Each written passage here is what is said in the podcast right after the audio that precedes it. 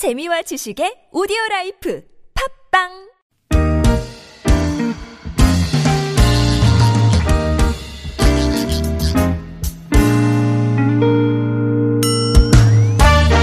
서울 속으로 2부 시작해 보겠습니다. 오늘 금요일 자동차 정비 상담으로 함께 하시는 날이죠. 이광표 자동차 정비 전문가 스튜디오로 모셨습니다. 어서 오십시오. 네, 안녕하세요. 안녕하십니까. 구글 플레이나 애플 앱스토어에서 TBS 앱 설치하시면 무료 참여하실 수 있겠습니다. 카카오톡도 TBS 라디오와 플러스 친구 맺으시면 역시 무료로 사연 올리실 수 있고요. 샵 0951번 단문 50원 장문 100원 유료 문자 이용하실 수도 있겠습니다. 어, 본격 상담 전에 뭐 날이 날이니만큼 네. 예, 설 명절 맞아서 또 장거리 운전하시는 분들이 급격히 늘어나잖아요. 네. 예, 뭐 여기저기서 자동차 정비 상담 같은 것도 많이 하던데 그 정비 받으러 이제 네. 일하러 많이 찾으시고 예. 이 시간에 또 이광표 전문가께서 예, 네. 개략적으로나마 필수적으로 이건 좀 짚어주셨으면 좋겠다 싶은 것들 어떤 네. 게 있을까요? 가장 먼- 먼저 강조해야 될 것이 바닥에 그 엔진 오일이나 어떤 기름류가 새는지 아니면 냉각수나 이런 물이 새는지 떨어지는지를 확인해 보는 게 좋아요. 예. 가장 먼저 보고 네네. 뭐 세밀히 점검할 거야 많지만은 그- 크게 몇, 몇 가지만 지적을 한다고 그러면은 예. 그 냉각수나 그 물이 샌다고 그러면 반드시 네. 그 새는 부분을 수리해서 가셔야 되거든요. 예. 양이 얼마나 되는지를 네. 보시면 되고요. 만약에 바닥에 검거나 그 노란 오일이 떨어져 있으면은 요거는 이제 엔진 오일이 되는 거고요. 예. 그 녹색의 물이 떨어져 있으면은 그건 이제 부동액이 되는 거예요. 아하. 그걸 먼저 살펴보시고요. 예. 그다음에 그 타이어 공기압, 네. 타이어 공기압 반드시 확인하는데 뒤에 그 별도의 그 예비 타이어 있지 않습니까? 예. 비 타이어들이 만약에 오래 두면 그 바람이 빠져나가는 경우가 많이 있어요. 네. 그래서 그것까지 완전히 확인을 하고 나서 그다음에 이제 운행을 하시는 것이 좋습니다. 예. 네. 7088번님 운전석 뒤에 창문 양쪽이 열리기는 하는데 닫히지가 않는다는 어 지난 시간 했던 것 같은데 그죠? 네. 예 예 예. 어, 요런 그 노후된 차량에서는 이런 일이 이제 가끔 일어나거든요. 예, 예. 그래서 요런 것들은 왜냐하면 도어 문짝에 그 글래스 런의 그 문제예요. 예. 그러니까 글래스 런이 노후돼서 경화돼서 이제 그 윤활성이 떨어지니까 네. 걸려서 이런 현상이 나올 수가 있고요. 예. 이제 간혹가다 그 안에 그 도어 레귤레 타라고 있어요. 그 부분이 조정해야 되는 경우도 있고요. 그 두 가지만 살펴보시면 되겠습니다. 예. 네. 9023번님 2009년식 NF 소나타 차량입니다. 11만 킬로미터 탔습니다. 저속 때는 잘 못 느끼는데 고속으로 달릴 때 뒤쪽이 좌우로 흔들리는 느낌이 나고요. 네. 요철 구간 지날 때 좀 더 심합니다. 하셨네요. 네. 어, 지- 저 뒤쪽에 그 차량이 떨린다고 하는 것은 보통 어, 상하로 이렇게 움직이게 되거든요. 이건 예. 휠 밸런스 쪽의 문제예요. 네. 그러니까 그 휠 밸런스의 문제고요. 여기서 이제 하나 말, 저, 말씀드리고 싶은 게 이게 요철 구간 지나면 더 크게 움직인다 그러면 네. 허브 베어링 쪽에 간극이 있지 않겠나 이렇게 생각이 드- 되거든요. 예. 그러니까 바퀴 자체가 이제 흔들릴 수가 있어요. 허브 유격이 크게 되면은. 네네. 그래서 이런 경우는 허브까지 같이 살펴보셔야 될 거예요. 휠 밸런스도 보고 예. 타이어의 밸런스도 허브 베어링에 문제가 있는지 살펴보셔야 되겠습니다. 예. 6616번님 그랜드 카니발 차량입니다. 125km 정도 되면 꼭 떨어요. 네. 아, 차량이 네. 어, 원인을 알고 싶습니다 하셨는데 이게 지금 거리를 얘기하신 걸까요? 속도를 예, 얘기하신 보통 걸까요? 속도를 네. 얘기하시죠. 오, 보통 예. 굉장히, 굉장히 이제 고속으로 달렸을 달릴 때, 때 문제가 네. 있다고 하는 건데 이런 차량도 마찬가지예요. 조금 전에 말씀드린 그 휠 밸런스 쪽의 문제거든요. 네. 휠 타이어에 보면은 옆에 휠이 있고요. 휠에 보면 이렇게 납이 붙어 있어요. 납이 전체적인 무게 균형을 맞추는 건데 음. 네. 무게 균형이 틀리면은 그건 저 속도에 따라서 틀린데 무게의 종- 틀린 정도에 따라서 어떤 때는 저속에서 떨고 어떤 때는 고속에서 떨고 어떤 때는 중간에서 없어지기도 해요. 이런 네, 문제가 그 네. 다 휠 밸런스의 문제니까 예. 거기에 저 타이어 그 집에 가서 전문 집에 가서 예. 휠 밸런스를 맞춰주면 바로 사라집니다 이런 현상은요. 속도를 얘기하신 건 조금 이제 어, 과속하실 때 그때 어, 이런 현상이 나타난다. 네, 지금 얘기하신 거군요. 어, 패트릭님 2009년식 그랜저 차량입니다. 왼쪽으로 방향을 틀면 두두두 이런 소리가 납니다. 네. 유턴할 때는 또 괜찮아요. 그러니까 살짝 돌릴 때 두두두 네. 소리가 나시나 봐요. 아예 네. 그냥 완전히 돌릴 때는 괜찮으시고 두 번째 요철을 지나갈 때는 네. 딱딱하는 소리가 납니다. 네. 어, 이 부분은 이제 어, 우리 이광표 전문가께서 평소에 강조하시는 네. 내 차에서 나는 소리에 귀를 기울이고 잘 들어봐야 된다 네. 하시는데 어 어, 왼쪽으로 틀 땐 이런 소리가 나네. 네. 예, 요철 지나갈 땐 이런 소리가 나네. 네. 딱 기록해 두셨군요. 예, 이런 것도 어떤 그 큰 고장이 나기 그 예비 징조라고 볼 수가 있거든요. 대개 이런 규칙적인 회전할 때 아니면 이런 소리가 나는 거는 그 회전 속도가 그 빠르면은 그 소리도 커지게 되고요. 예. 만약에 이제 살살 돌리게 되면 적거든요. 그래서 어떤 때는 나고 어떤 때는 안 나게 돼요. 음. 이런 소리의 대부분은 그 등속 조인트라고 그 등속 조- 조인트 안에 그 볼 베어링이 나가는 경우가 이런 예. 현상이 나오거든요. 예. 음. 이 소리가 작아졌다가 점점 커지게 됩니다. 그래서 이런 현상이 나는 이런 규칙적인 소리 보통 딱딱딱딱 이런 소리가 나요. 이게 예. 처음에 두두두 하면 약하게 났다는 소리거든요. 어. 이런 경우는 등속 조인트에 그 고무가 부트가 찢어져 찢어져서 그리스가 나와 있는 경우가 있을 수도 있거든요. 네. 그래서 만약에 그런 경우라면 그걸 저 분해를 해서 그리스를 넣고 다시 수리하는 경우도 있고 예. 아닌 경우는 새 것으로 교환을 하셔야 됩니다. 윤활유가 네. 이런 정도 어, 이렇게 새 나올 정도면 겉으로까지 그렇죠. 나오나요? 튀어나와요. 어. 육안으로 네. 살펴볼 수가 있습니다. 그렇군요. 네. 예. 6903번으로는요.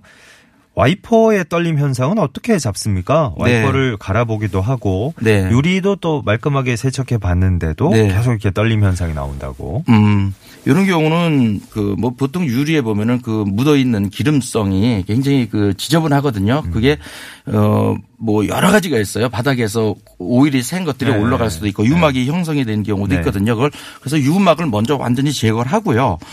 와이퍼를 교환했는데도 이런 사- 소리가 날 수가 있어요. 그건 와이퍼 블레이드를 잡아주는 그, 그, 우리가 이제 쇠막대라고 하죠. 예, 예, 그거를. 예. 그 부분이 약간 휘어 있는 거예요. 어. 그러니까 완전히 그 밀착면과 그 막이 그, 그 와이퍼 그 예. 블레이드 그, 그 스틱이 네. 일직선이 돼야 되는데 90도로 일직선이 돼야 되는데 약간 숙여 있는 경우에 그러니까 한쪽은 누여 있으면은 예. 눌리 누인 누인 쪽으로는 소리가 안 나는데 반대편으로 가면 소리가 나거든요. 그렇겠죠. 그런 경우에는 직각으로 90도로 이렇게 딱 서 있게끔 예. 그거만 잡아주면은 이런 소리가 없어지게 됩니다. 네네. 네. 요거는 이제 저 어, 조정을 이렇게 이렇게 이렇게 예, 움직일 수가 해, 있어요. 해 보셔야 되는 네, 문제라서 예. 그러- 그렇게 물리적인 문제일 수도 있고 맨 처음에 이제 살펴보셔야 될 건 유막이 그렇죠. 예, 유막이 좀 제대로 제거하셔야 예, 되는 거고. 제거를 해주고요. 예. 음. 유막 제거했는데 문제가 있다 그러면 와이퍼 그 블레이드가 잘 서 있는지를 확, 확인하셔야 됩니다. 네네. 7819번님, 2010년식 윈스톰 차량입니다. 브레이크 페달을 밟으면 약간 들어가서 반응을 하고, 네. 어, 약간 좀 이제, 어, 이 정도 밟히면 멈춰야 되는데 살짝 더 깊이 네. 예, 들어가서 반응을 하고, 밟았다가 놨을 때, 어, 에어 빠지, 공기 빠지는 소리가 납니다. 네. 이게 또 다른 부위가 아니고 브레이크라서 많이 네. 불안하다고 하셨어요. 어. 예. 보통 이제 브레이크를 우리가 이제 발로 밟게 되면은 그 답력이 우리 이제 가볍게 밟지만은 사실은 엔진에서는 크게 더 배력이 돼. 몇 배가 아, 배력이 돼서 네네. 자동차에 작용을 하거든요. 예. 그 작용을 저 발의 힘을 더 배력시키는 것을 우리가 이제 hydrovac이라고 해요. 어, 부스터라고도 네네. 하고 그 자동차의 진공력이나 아니면 저 어떤 압력을 이용해서 작동을 시키는데 그 부분에 문제가 있는 경우에는 이런 소리가 나게 됩니다. 아하. 대개 이제 피스톤 부분에서 이런 현상이 나오거든요. 예. 그래서 hydrovac이나 그 부스터 부- hydrovac이라고 하는 그 부스터에 어디 유막이 찢어졌는지를 살펴보실 수가 있어요. 아, 아예 찢어졌으면 브레이크가 작동을 안 되는데 예. 손상되기 직전에는 이런 현상이 나올 수가 있습니다. 네. 그래서 그걸 한번 살펴보시고요. 이런 또 브레이크 라인 내에 유- 저 에어가 차 있는 경우도 있을 수가 있어요. 예. 대개 그래서 4만 킬로마다 브레이크 오일을 교환하라고 하는 것은 그 오일에 그 어떤 내부에 있는 그 공기를 제거해 주라는 거거든요. 예, 예. 그래서 4만 킬로의 브레이크 오일을 교환하게 되면 브레이크가 잘 되는 것을 느끼실 수가 있습니다. 아, 네네. 1527번님은 2015년식 K5 차량 몰고 있습니다. 지금까지 8만 킬로미터 정도 탔어요. 파킹 상태로 서 있으면 네. 그냥 진짜 서 있어야 되는데 네. 차가 약간씩 앞으로 나가려는 느낌? 그런 느낌, 울렁울렁하는 느낌을 네. 받습니다. 정비센터가도 특별한 원인을 못 찾겠다 그러네요. 네. 하셨습니다. 어, 사실 그 파킹이나 P 렌즈나 우리가 이제 N 렌즈로 갔을 때 예, 중립에 놨을 예. 때는 차량의 유동이 없어야 돼요. 네네. 자체적으로 예. 움직임은 없어야 되거든요. 근데 그 동력이 P나 N에서 동력이 전달되는 것은 이건 이제 클립력이 거기에 전달되는 것은 문제가 있는 겁니다. 이 자체가 예. 변속기 자체에 문제가 있고요. 변속기 내부에 클러치나 디스크 쪽에 마모가 있는 거예요. 음. 이런 경우는 변속기를 수리하셔야 되거든요. 예. 자체. 그래서 요거는 굉장히 큰 위험을 줄 수가 있으니까 네. 변속기 전문집으로 가는 게 좋습니다. 아, 예. 네. 부산 좋은 예감님, 2005년 대형차입니다. 어, 아침에 시동 걸었을 때 바로 시동이 안 걸리고 약간 헛도는 현상. 네. 그러니까 바로 바로 시동이 윙 하고 걸려야 되는데 네. 뭔가 자꾸 이렇게 헛도는 느낌이 발생하고 이런 걸 한 세네 번 하다 보면 시동이 걸립니다. 네. 또 운행한 다음에는 뭐 이런 현상이 전혀 없고 네. 특별히 또 추운 아침에만 있어요. 네. 이유가 뭘까요? 하셨습니다. 어, 요건 저 starting 모터, 모터의 문제거든요. 네. starting 모터에 보면은 그 많은 전류가 흘러가기 위해서 접촉면에 그 좀 약간 그 구리로 돼서 접촉면이 넓습니다. 근데 예. 그 부분에 뭐 오랜 사용을 하게 되면은 네. 거기가 타요. 네. 타가지고 접촉 불량이 일어나게 되거든요. 예. 그래서 어떤 땅은 추운 때는 더군다나 접촉이 접촉 저항이 많이 들어가게 되, 거든요 예. 많이 걸리게 돼서 네. 이런 현상이 일어나게 되는데 이런 경우는 좀 magnet 스위치 자체를 교환해 주셔야 됩니다. 예. 그래서 이거는 뭐 starting 모터 자체에 붙어 있는데 magnet만 별도로 그 교환이 가능하거든요. 네. 그래서 그것만 갈아주시면 이런 현상은 없어지게 됩니다. 알겠습니다. 아니, 뭐 예전에 이제 특히 자동차 용어도 뭐 일본식 아, 예. 이런 말들이 많아서 세루 모타 뭐 네. 이렇게 지금 얘기를 하셨는데 예, starting 모터 쪽에 네. 예. 0410번님은 2016년식 뉴 K7 차량입니다. 정지 상태에 있을 때 운전대를 끝까지 돌리면 운전대에 떨림 현상이 나타나는데 네. 이게 무슨 문제일까요? 하셨네요. 보통 그 저 요즘은 그 어, MDPS라고 그래서 모터에 의해서 전동 모터에 의해서 핸들이 움직여지게 되거든요. 어, 예. 그 전동 모터로 좌- 한쪽으로 움직이게 되던 아니면 유압에 의해서 움직이게 되던 음. 네. 한쪽으로 완전히 핸들을 잡고 있으면은 그 모터나 아니면 펌프에 무리가 가게 될 수가 있어요. 오. 이런 경우는 무리가 가기 때문에 차체 자체가 떨리는 거거든요. 예. 그때 특히 이제 유턴을 하려고 하는 경우에 핸들을 잡고 있는 경우가 있어요. 그때 네. 떨림을 그대로 두게 되면은 어. 그 모터나 펌프가 계속 부하가 걸리는 거거든요. 아, 네. 그래서 이때는 저 돌리게 될 때만 핸들을 완전히 잡고 그때 도르셔야지 무리가 예. 안 가죠. 예, 예. 요대로 잡고 있으면 계속 무리가 가는 거예요. 아. 그렇군요. 예. 오. 네. 요즘 나오는 차량들이 워낙에 또 어, 전자 제어 장치들도 그렇죠. 많고 서로 네. 서로 또 유기적으로 결합이 돼 있기 때문에 네. 아, 예전 생각하고 그냥 핸들 모크까지 돌리는 거 어때? 네. 라고 생각하시는 분들은 좀 주의를 하셔야 되겠네요. 네. 그 부하를 풀어주는 것이 좋습니다. 예, 예. 네.